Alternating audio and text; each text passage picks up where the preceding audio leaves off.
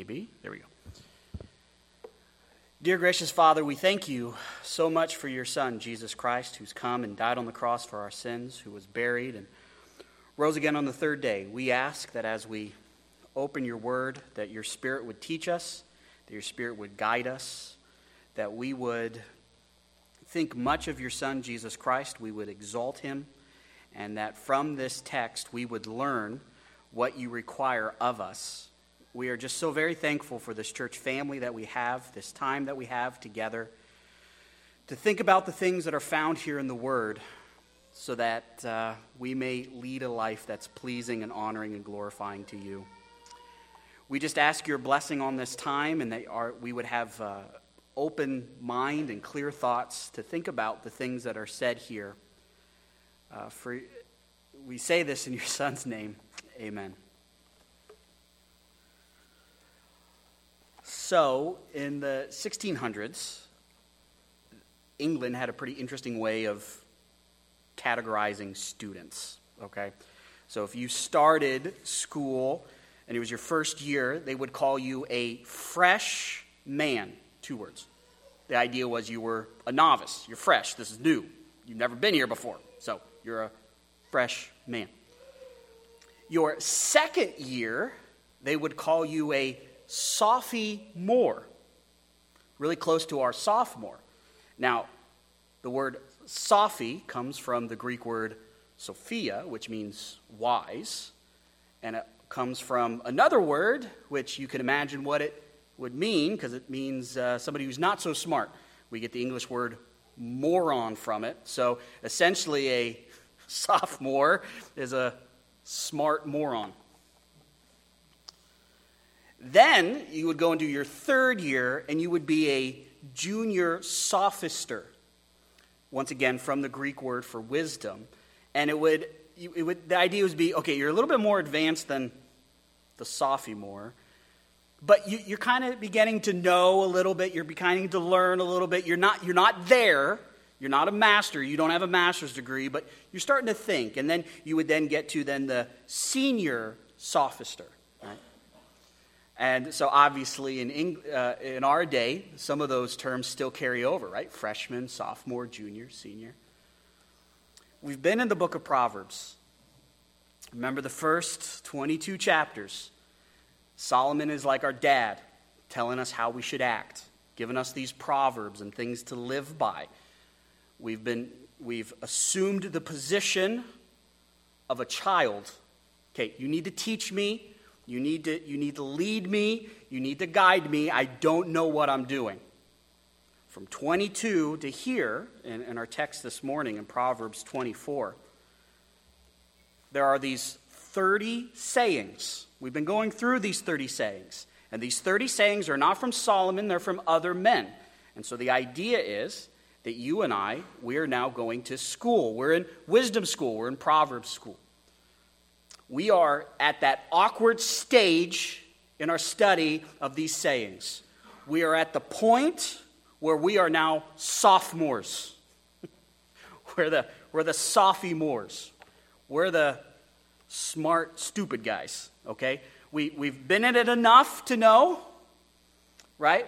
But our mind still needs to be refined. We're by no means masters, but we've been in school for quite some time. So, this morning, we're going to be in Proverbs 24. We're going to look at verses 1 through 7 as we go through our sophomore class, right? Sophomore year. There's four sayings that we're going to look at from 19 to 22. The first one is found in verses 1 through 2. And the first class, or the first saying in Proverbs 24, 1 through 2, is pick your heroes wisely. Pick your mentors wisely. Okay, so that would be saying one. Saying two is found in verses three through four, where it speaks about establishing a godly family and a godly home. Then verses five through six, we're going to have you need to get the right kind of guidance. You need to have the right kind of godly advice. And then lastly, in verse 7, fools do not appreciate or apply God's wisdom. So let's look at class number one, verse, uh, saying 19, verses 1 through 2, on make sure you pick your heroes wisely. Notice what Solomon says. He says, Be not envious of evil men, nor desire to be with them, for their heart devises violence, and their lips talk of trouble. So here, notice how Solomon starts off. This isn't new in the book of Proverbs. There are several times where we're told to check our associations, make sure that the people that we associate with are godly, wise. So here, to, to say don't associate with evil people is nothing new. But it is a constant reminder. And there might be one thing that might be added here that's a little bit interesting. It's the idea of do not be envious of evil men. We might have the temptation to say that Solomon is talking about the stuff that evil men have. Do not be envious of the stuff. However, it seems to me that Solomon is saying don't be envious of the person themselves.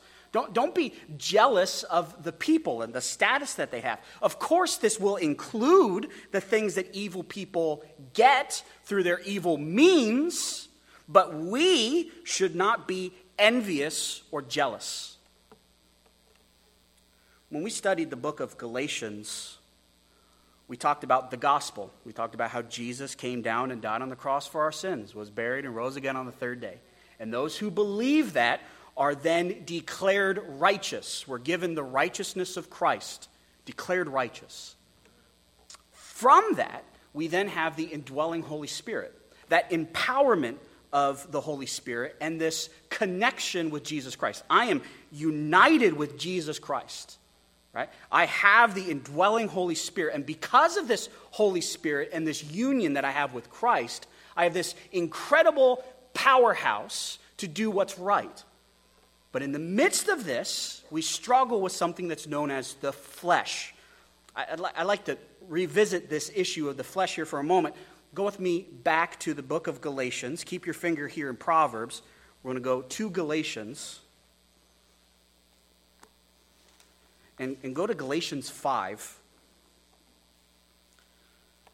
We'll start in verse 16 just to get the sense, where Paul says, But I say, walk by the Spirit so, this is the yielding to the Holy Spirit. This is that spiritual powerhouse that's changing us and forming us and making us into the image of Jesus Christ. Here's this spiritual powerhouse so that we can live a life that's honoring and glorifying to the Father. It's because of the indwelling Holy Spirit. So, walk by the Spirit, uh, uh, follow in the footsteps of the Spirit. Uh, everything you do must be empowered by the Spirit. And notice what he says, and you will not gratify the desires of the flesh. The flesh here, as we remember, is that sin principle that's still a work in the life of the believer. It's those nasty, evil desires that we still have to do things that don't honor Jesus. And they're there. So if we walk by the Spirit, we won't gratify the flesh. That it's simple, right?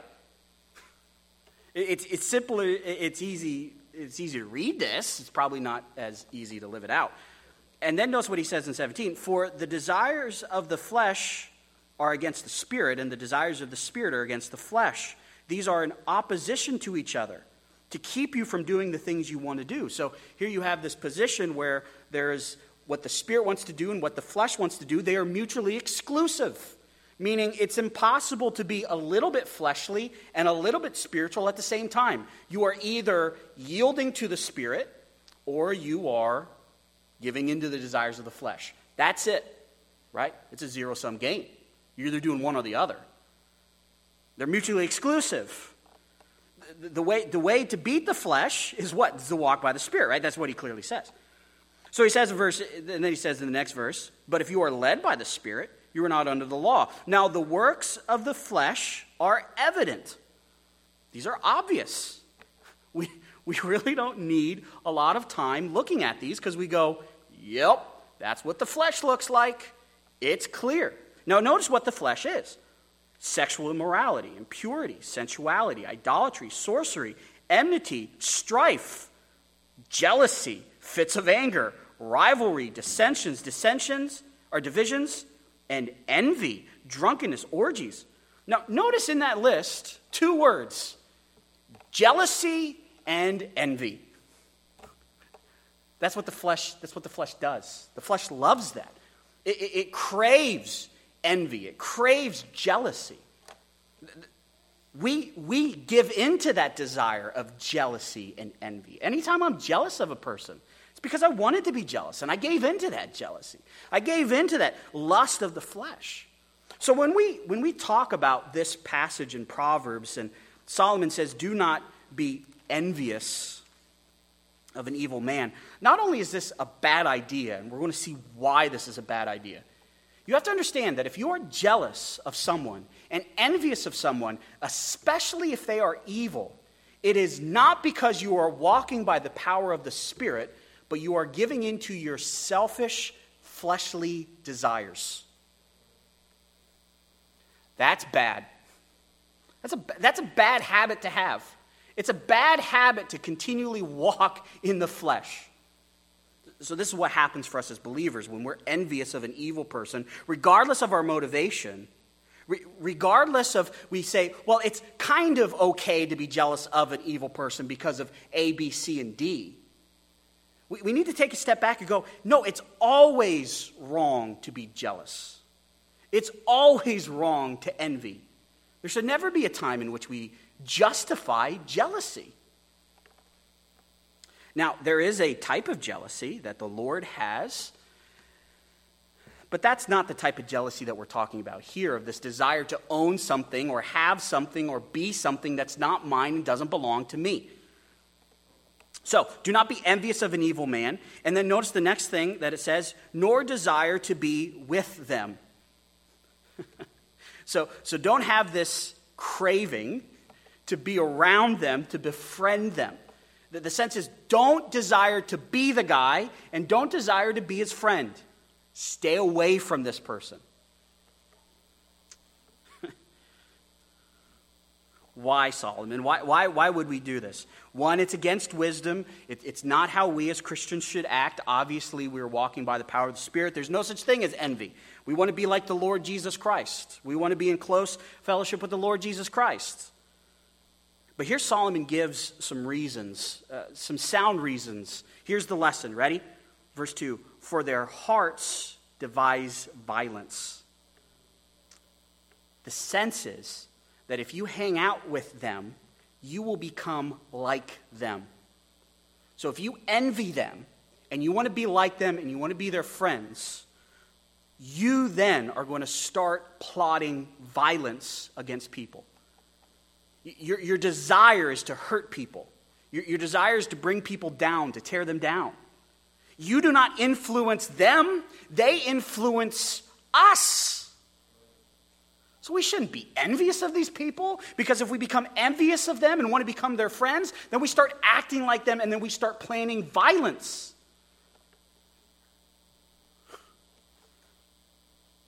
It's possible that if we start becoming like them and start planning violence, then the assumption is that then we will then go out and do that violent thing. And we can easily justify it by saying, My friends are doing it.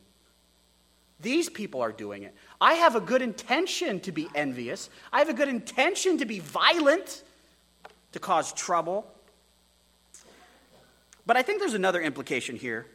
It's not stated, you kind of have to read between the lines, but it's the logical conclusion if you think of this.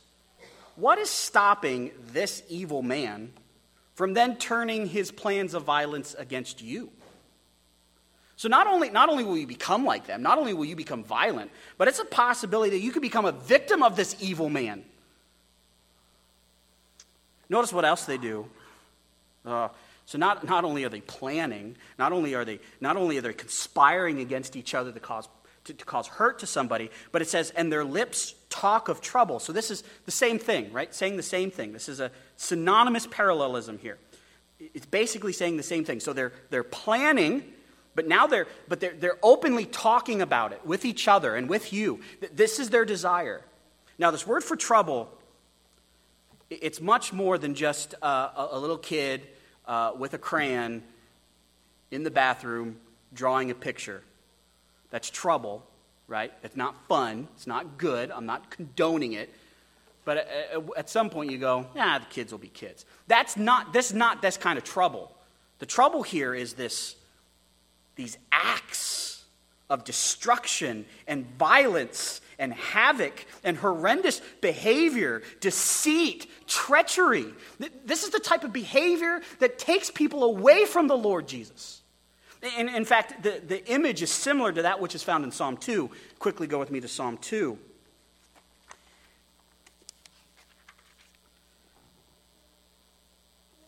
You ready? Psalm 2, start in verse 1. Why do the nations rage and the people plot in vain? What are they plotting? The kings of the earth set themselves, and the rulers take counsel together against the Lord and against his anointed, saying, Let us burst their bonds apart and cast away their cords from us. That's the type of thing here we're talking about. We're talking about insurrection. We're talking about taking people away from the Lord. We're talking about the type of advice that says you don't have to listen to God's word and God's wisdom. You could become like that. Don't do this. This is dangerous. This is a dangerous thing for your soul. This is a dangerous thing for a church. It's a dangerous thing for the community.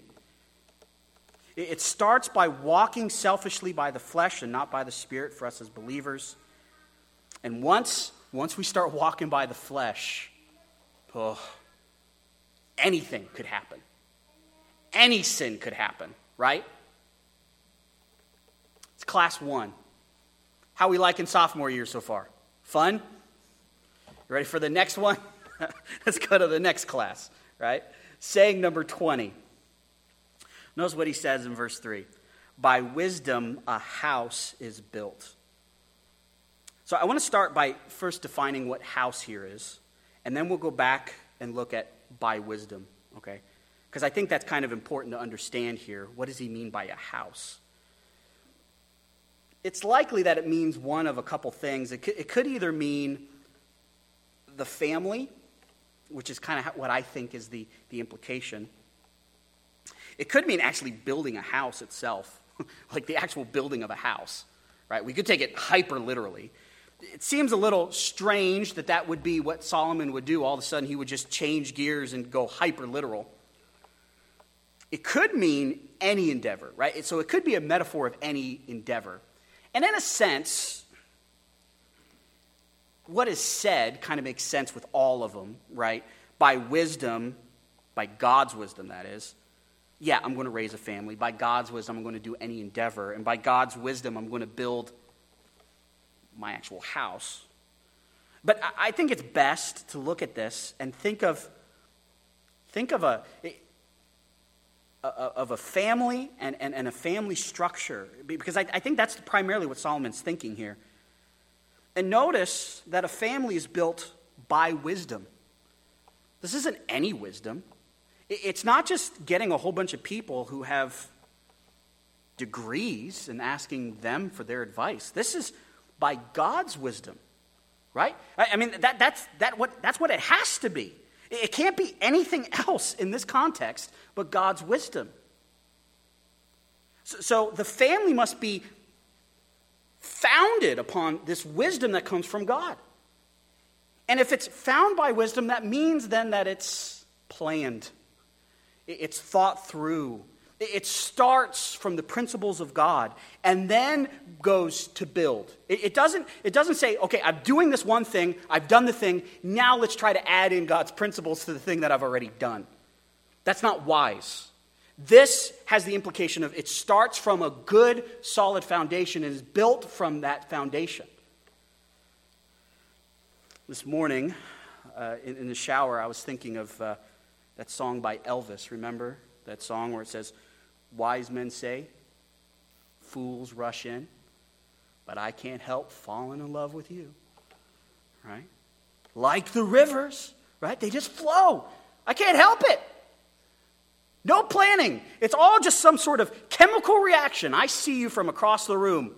That's it. I don't care what wise people say. I'm in love. Now, granted, that is hyper romantic and absolutely foolish. Imagine if Solomon would have heard Elvis's song. He would say, Be quiet and sit down.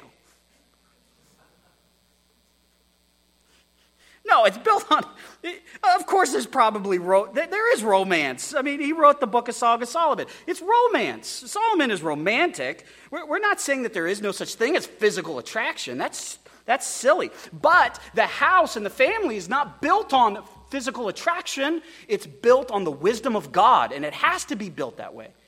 That the foundation has to be that we take God serious. It has to be that we are starting on a foundation of Jesus Christ. It has to start with it's important that we follow the Lord. It has to start there. If we take this to mean any endeavor, oh man, then there's a lot more applications and implications. Because I know plenty of people that have done a lot of things for the Lord, and they just did it. And then they look back and go, well, we probably should have. I had good intentions. but it wasn't, it wasn't they, they looked at the end product and then said, okay, how do we backfill? Instead of saying, how do we start from God's word first? How do, how do we start with the right foundation first? And then build from the right foundation. That, that seems to be proper so, so the, the house is built, right? It needs that good foundation. But then notice the next part. It says, by understanding, it is established. So it needs God's wisdom, but then it needs understanding. And here, the word for understanding is the word for discernment. So, so it's not only just built on wisdom, but then it's established and made strong when the family exercises godly biblical discernment when the spiritual leaders of the family are determining what is right and what is wrong, distinguishing between truth and error, and saying, this is the right way to go based off of God's wisdom. And when a family does that and acts in this way, Solomon is saying this family is made strong. I'm sure we all are familiar with families that started off really good couples that started off right. But because of lack of discernment, the family wasn't strong. They were trying to build an igloo in the desert. They, they didn't do it right, and, and it was destroyed at the first moment of, of, of adversity because there was no discernment.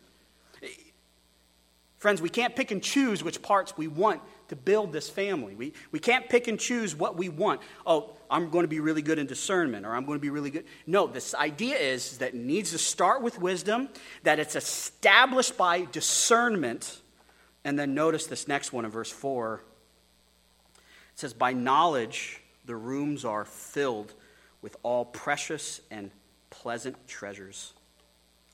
The word here for knowledge is once again this word that doesn't mean just that you know a lot of things, it's that you know God Himself. So if it's built on wisdom, if it's established by discernment, and there's this constant drive to know God and to know Him more and to know Him correctly, the principle is not only will you have a strong house, You'll have a strong, enduring house. And notice it's a strong, enduring, rich house. This could speak of, of, physical treasures, no doubt. We've already talked about the advantages of wisdom financially. Of course, if I'm not spending my money on drunken orgies and I'm not going to places and blowing all of my money on things that are not honoring to the Lord, I get to keep that money. Makes sense. And if I'm smart with my money and, and I see my money as a stewardship from God that I'm supposed to use in a way to honor and glorify Him, obviously you are going to keep more money than you're going to spend, right? I mean, it's just, just simple. Could speak of that.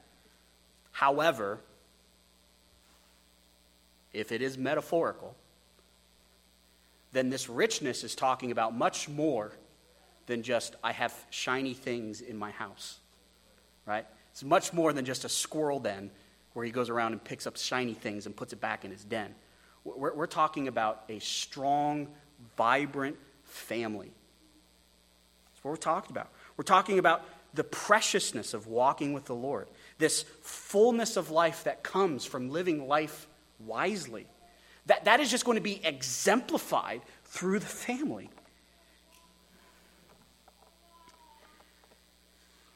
You know, a, a lot of times uh, when, I, when I do counseling with people, and, and, I'm happy to do counseling. I, don't want this to sound like I'm, I'm against it. I'm, I'm just sharing what I find when I do do counseling. Most of the time, when I do counseling, it's because people did not start right. They didn't start building their family right. Or through the process of their marriage, they didn't use discernment. And, God and walking with the Lord and knowing God wasn't the highest priority. And years and years and years of that type of mentality, that type of life, that type of family only leads to huge problems. Huge problems. Massive issues. And of course, they come to me and I try to help them biblically. But there's at some point you go, man, this started off bad. This, this started off bad.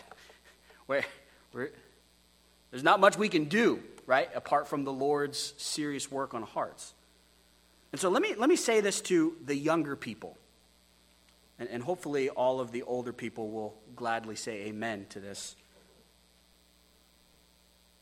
Some of you are getting ready to start life, and you're, you're, you're moving towards the next stage.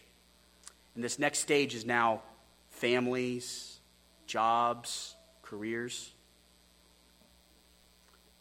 Make sure that you're wise about this. Make sure that you're principled and you go, okay, what does God want in a family? Before you even get into a family. And, and what does it look like to have discernment and walk through issues? Get that before you get a family. Because it's really difficult to live in a family. It's even more difficult to learn this, learn these principles while you're learning how to be in a family. That's the advice. Lesson two. Ready for class number three? Right? All right, class number three. Notice verse 5.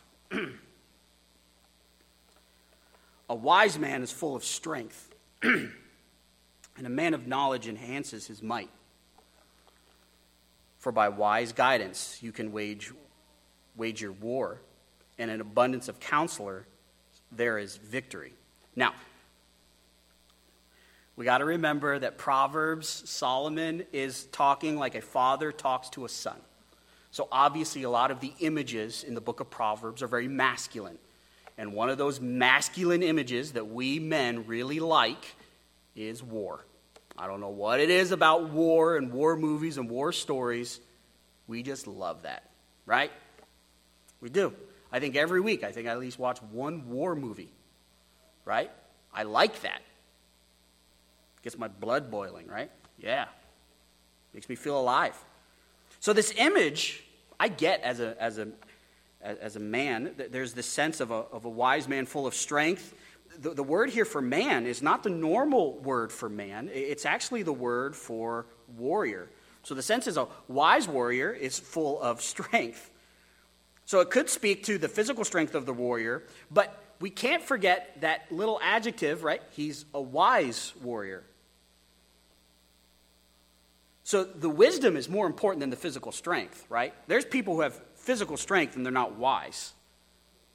But what about that one who has physical strength and is wise?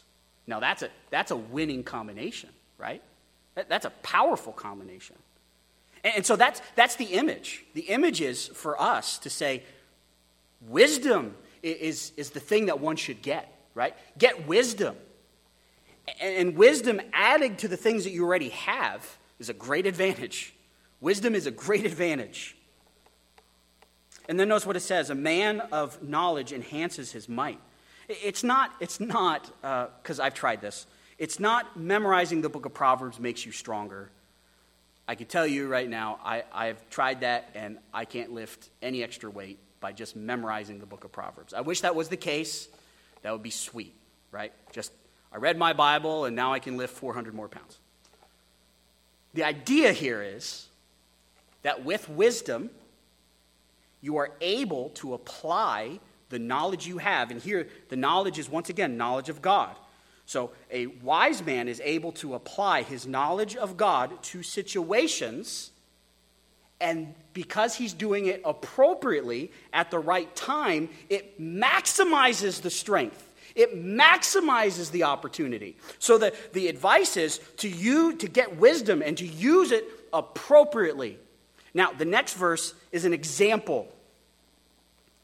It says, For by wise guidance you can wage your war. Now, this is not advocating that every single one of us pick up a sword and go to war. It'd be sweet. No, I'm joking. I'm joking. That would be against the advice before of, of devising plans of violence. But the sense is, in those moments where there's adversity, you, you need to realize that wisdom is far more important. That's why guidance and the right kind of guidance counselors, the right kind of advisors will help you wage that war so that you can have victory. The idea is don't be so self reliant on the things that you have. Realize that wisdom is important and you need the wisdom of other people to help you. So, notice what he says next in the abundance of counselors, there's victory. This is the way it goes. We need to have abundance of godly counselors. We need to listen to the right people. As stated before, do not be envious of an evil man because he has terrible plot, right? He, he, he devises these terrible things. If I listen to him, guess what? It's going to fail.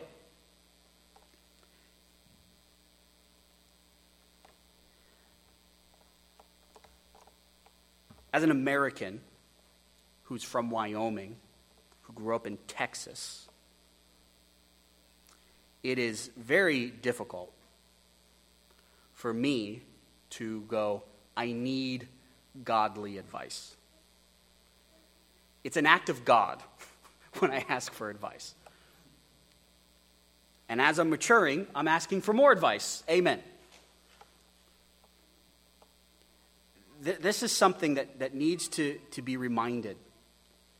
Godly advice is invaluable, right? You can't place a value on it, and it's important. It's important to have godly advice. Not just advice, but godly advice. I'm looking at the world around us, and I see many believers who are listening to people who claim to be giving very godly advice. And I listen to the advice and I go, that doesn't sound godly. That doesn't sound godly at all. And the people, they listen and they go and they charge and they do things and they, they do things and they do things in the name of Jesus. And you go, please do not claim Jesus while you're doing this thing because it makes all of us look bad. You need to have right, godly counselors. This is the way that we honor and glorify the Lord, right? But we got to remember and I don't want us to stray. The undertow of the entire book of Proverbs is the fear of the Lord. That awesome, incredible respect that we have for God. I'm going to listen to Him and no one else. The counselors we listen to must have that as their overarching advice in everything. It should be those counselors are the ones that say, What does the word say? What does the word say? What does God say? And those ones that say, Well, we got to be obedient. You have to be obedient. You have to be obedient. How sad it is when people go to people who give advice that is very fleshly. It may work for a moment, but it causes a lot of things to crash and burn. Now, thinking of this idea of counselors and the idea that we need godly counselors. Solomon almost kind of assumes, and, and because if you've ever talked to a high school kid about anything, you realize that you need to clarify every statement because you don't want any loophole. That's how I was when I was a sophomore. And so it's almost like you can hear the teacher thinking in his mind if I say you need a guidance of counselor, you need a whole bunch of counselors, then the person's going to go out and go, yeah, yeah, yeah, yeah. I'm going to pick my friend to be my counselor. and, and my friend's going to give me advice. And the teacher goes, No, no, wait a minute. Yeah, that's partly what I said. It's not all that I said. And we're really good at that, right? Half measures. I'm going to half listen, I'm going to half do this. So Solomon almost kind of anticipates, anticipates our mind, anticipates that we're going to look for a loophole. So notice what he says next. Wisdom is too high for a fool. In the gate, he does not open his mouth. Now, this is a great theological principle. The idea that wisdom is on a top shelf and the fool is too short to grab it. That's the image, right? Cookie jar on the top shelf, little kid can't grab it. Little kid can try to grab, but he's not going to. That's the idea. And it's not, it's not the idea that the fool can't understand the syntax, he can't understand the words. It means that he can't appreciate wisdom and apply it appropriately, right? And isn't that true? We see that in, in the New Testament where the Apostle Paul talks about the, the carnal man cannot appreciate the things of God because they're spiritual. And, and Paul says that he doesn't understand them. It's not, it's not that they can't, he can't understand what the words say, it's that he can't appreciate the concepts and apply them appropriately because he doesn't want to. And for a fool, it's too high for him because not that it's simple, it's not that the stuff that we've been going through the book of Proverbs has been so philosophically deep that we all need to get a PhD in philosophy to understand. In fact, these are these seem to be pretty low shelf cookies. The reason that they're not able to reach it is because a fool doesn't want wisdom. He's unable to reach it because the desire of, I already got this. I don't need the Lord in my life. I don't need to follow the Lord. I don't need those points. So for a fool, it's too high because he's unteachable. For a fool, it's too high because he doesn't have the Holy Spirit and he can't appropriately appreciate the truth and apply the truth. Kind of sad, actually. It's kind of sad when, when I, I, found the book of Proverbs to be incredibly uh, helpful for me in my life. And, and I, I, feel like I've matured leaps and bounds from studying this book. And, and for somebody to say, oh, it's too high, I, I, I, can't reach up and grab it, you just go, it's because you're not trying, man. It, it, why would you avoid something so valuable? But, but isn't that man? Isn't that what happens with man and our depravity? We are so, man is so lost apart from Jesus Christ that he doesn't want the truth and he doesn't want the help of God, even though it's there and it's freely offered. Now, this next statement is kind of interesting, and, and some of us we might go, now wait a minute, this might this doesn't sound exactly like what we've studied in the book of Proverbs. Notice what it says. It says, In the gate he does not open his mouth. And many of us could go back to several passages before and go, no, that's a fool always opens his mouth. In fact, the advice has been fool, don't say a word. So now you're saying all of a sudden the fool doesn't say anything? I don't think that's what Solomon means here. I think what he means is he's got nothing to say when he's at the gate. There's a huge difference between saying nothing and having nothing to say. So the fool doesn't can't grasp wisdom, and when things get serious and there's a serious discussion, the fool, the fool has nothing good to say. He has nothing valuable to say. He has nothing that helps move the ball forward. All of his advice is always going to be against the Lord and against the wisdom of God. So I remember in my sophomore year of, of uh, high school, uh, my language arts teacher, his name was Coach Andrews. We just called him Coach. Uh, he was one of the few teachers that I had in school that was a believer and a very outspoken believer. Uh, he, every day he would say something uh, in a public school. Uh, now, granted, it was Texas, and so there was a little bit more leeway, but he would say stuff, and, and they, were, they were biblical. He would share the gospel openly to the students during class. Uh, really respected him for that. Very outspoken. And he was a guy who was a very, very troubled teen. Got into all the trouble that you could get into. But he was a star football player in Texas. So he got away with all of it. He got away with it all. Ended up going to college, playing college football, right? Doing all of the stuff that he was doing. And uh, one game he was playing, and uh, it was on national TV, and he was going to go make a tackle for a guy who would later go to the NFL. And he twisted his knee, and somebody hit him, and he snapped his leg in two. Football over. That pass that he had before of doing all those bad things was gone. And he, it turned ugly quick. The only thing that saved him was the Lord. And he came to know the Lord Jesus, and then he became a high school football coach and English teacher. He would say this saying to us as sophomores. He was warning us against the advice of, you know, don't be careful who you make as your friends, and a lot of the same advice that we learned today. But he would always say, come on, come on, you need to act your, your age, not your shoe size. That was a great saying. And I wish I had a spiritual equivalent to that this morning. I, tried thinking of one. I thought, act wisely, not like a fool. That's too clunky, right? Act like Christ, not the Antichrist. I, guess, I don't know. Or, or uh, you know, act according to the Spirit, not selfishly. I, I don't know. You pick your, pick your poison, whatever one you want that'll help you through the week. I, the principle is this. Here's the principle. We have received advice that's telling us how we ought to act. It's giving us a picture of this is what wisdom looks like. This is what's expected of us as believers who are walking by the power of the Spirit to look like this. That's the expectation.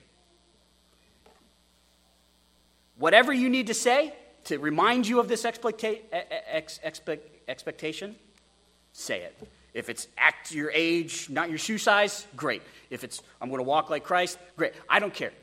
The point is, here's the advice that we need to act in wisdom, God's wisdom. Not just that we're upstanding citizens and we get better jobs and promotions and people applaud us and a lot of people will come to our funerals when we pass. But all of this wisdom is to honor and glorify the Lord. So we need to act wisely as an act of worship. This is how we worship. This is each moment is this moment of worship, and acting wisely is worshipful. This is the expectation, and this is what it looks like to be worshipful. And so we need to pray to the Lord to help us, to give us the strength, to energize us, to help us walk by the power of the Spirit, so that we can live out these incredible principles that we see so that we can bring, bring him honor and glory. May the Lord give us both the will and the ability to do all that we heard today. Let's go ahead and let's pray. Father, we thank you for today. We thank you for your word. We thank you for the truth that's found here. We ask that as we uh, go through life and uh, that we would become more like your son, Jesus Christ, and that we would walk by the power of the Spirit, and that based upon the power of the Spirit and the, the empowerment that He gives us, that we would live wisely, fearing you. Uh, just thank you for everyone who's here and everyone who's able to come out. I ask, Father, that this was a good time in the Word and that they'll walk away saying it was good to spend time in the Word this morning.